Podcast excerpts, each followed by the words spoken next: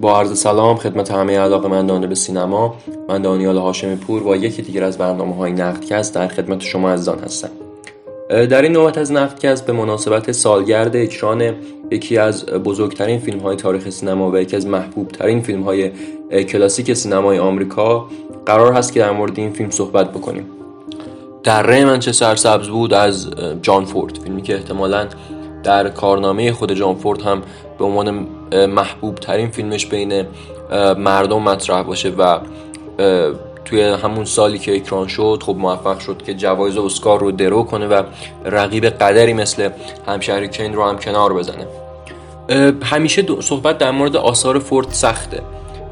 چون انقدر این آثار شکوه و عظمت دارن و انقدر بزرگن که آدم نمی‌دونه واقعا از کجا باید شروع بکنه. منتها در مورد در منچستر سبز بود کار از این هم سختتر میشه. فیلم یکی از کاملترین فیلم های فوردیه در واقع. یک فیلم کاملا خانوادگی درباره پسری به نام هیو و با یک نگاه تمام فوردی. یک نگاهی که نسبت به گذشته با یک نگرش حسرتباری داره نگاه می‌کنه. شاید جان فورد خودش رو جای هیو قرار میده توی این فیلم و او هم دوست داره که به اون دوران قدیم خودش به اون دره قدیمی خودش برگرده. فیلمی که خانواده رو به بهترین شکل ممکن می‌سازه. پدر برادرها مادر و خود هیو که فرزند این خانواده است. خانواده ای که معدنچی در واقع پدر و برادرها توی کار معدن هستند و کارگر معدنن. و این داستان همراه میشه با بستر رکود اقتصادی و در واقع مشکلات اقتصادی که برای این خانواده پیش میاد. ولی اون گرمایی که فورد موفق میشه چه در لحظات خصوصی و چه در لحظات جمعی خصوصا جمعی اینها به تصویر بکشه باعث میشه که یک آین رو به نمایش بگذاره. یعنی در واقع تمام اعمالی که در فیلم فورد توسط شخصیت ها انجام میشه چه حمام باشه چه آواز خوندن و برگشتن از سر کار تمام اینها به شکل آینی به تصویر کشیده میشن. وقتی تمام اینها همراه میشه با اون نگاه حسرتبار فوردی که در موردش صحبت کردیم فیلم تبدیل میشه به یکی از احتمالا حسازترین فیلم های در واقع هم سینمای آمریکا هم کارنامه کاری فورد.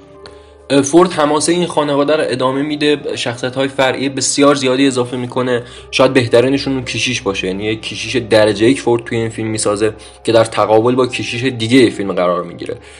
کشیش دوم کشیش دوگمیه. کشیشیه که در واقع دین رو به شکل غلطی داره به مردم ارائه میده و کشیش اول که یک کشیش تمام فوردیه. اهل لذت بردن اخلاق بسیار خوبی داره. مثل همه آدم های دیگه عاشق میشه و بسیار شخصیت درخشانیه توی ساختمان کلی اثر. خیلی از منتقدا امروز انتقاد می‌کنن از اینکه چطور آکادمی اسکار اون سال جوایز رو به در منچستر سبز بود داد و همشریکن رو نادیده گرفت. فیلمی که خب بعد فیلم خلاقانه بود اون سال اورسون ولز فیلم بسیار بزرگی ساخت که هنوز که هنوز هم مونده.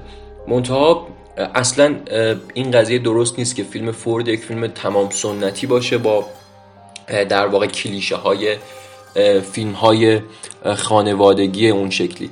فیلم فورد اتفاقا بسیار فیلم خلاقانه ایه. یعنی ما در کارگردانی با یک سری تکنیک های نو و یک سری روش های نوگرایانه و خلاقانه داریم روبرو میشیم. خیلی ها بحث عمق میدان رو به مثلا فیلمسازهایی مثل همون ولز در همشهری کین یا ویلیام وایلر نسبت میدن.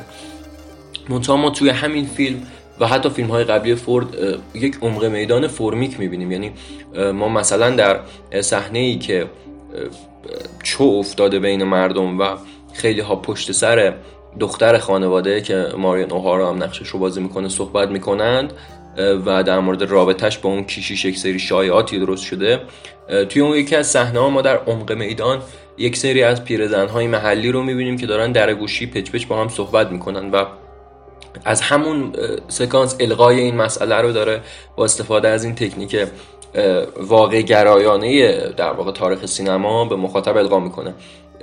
فورد اصلا از هیچ تکنیکی برای در واقع امر متظاهرانه هیچ وقت استفاده نکرده. همیشه تکنیک ها برای اون یک ابزار بودن یک ابزار فرمی که بتونه اون معنی مد نظر فیلم خودش رو در واقع بسازه. هیچ وقت تکنیک رو برای تکنیک استفاده نکرده و این دقیقا باعث میشه که فیلم های فورد فیلم های بسیار یک دست بسیار قصه با یک دوربین مستحکم عجیب غریب و شخصیت های درجه یکی باشن که اولا در وهله اول توی فیلمنامه پرداخت خوبی دارن و در وهله بعدی هم به خاطر کاربلدی جدی جان فورد و اون نماهای درستی که از شخصیتاش می‌گیره و مناسبات درستی که بین اینها می‌سازه بسیار درخشان باشن.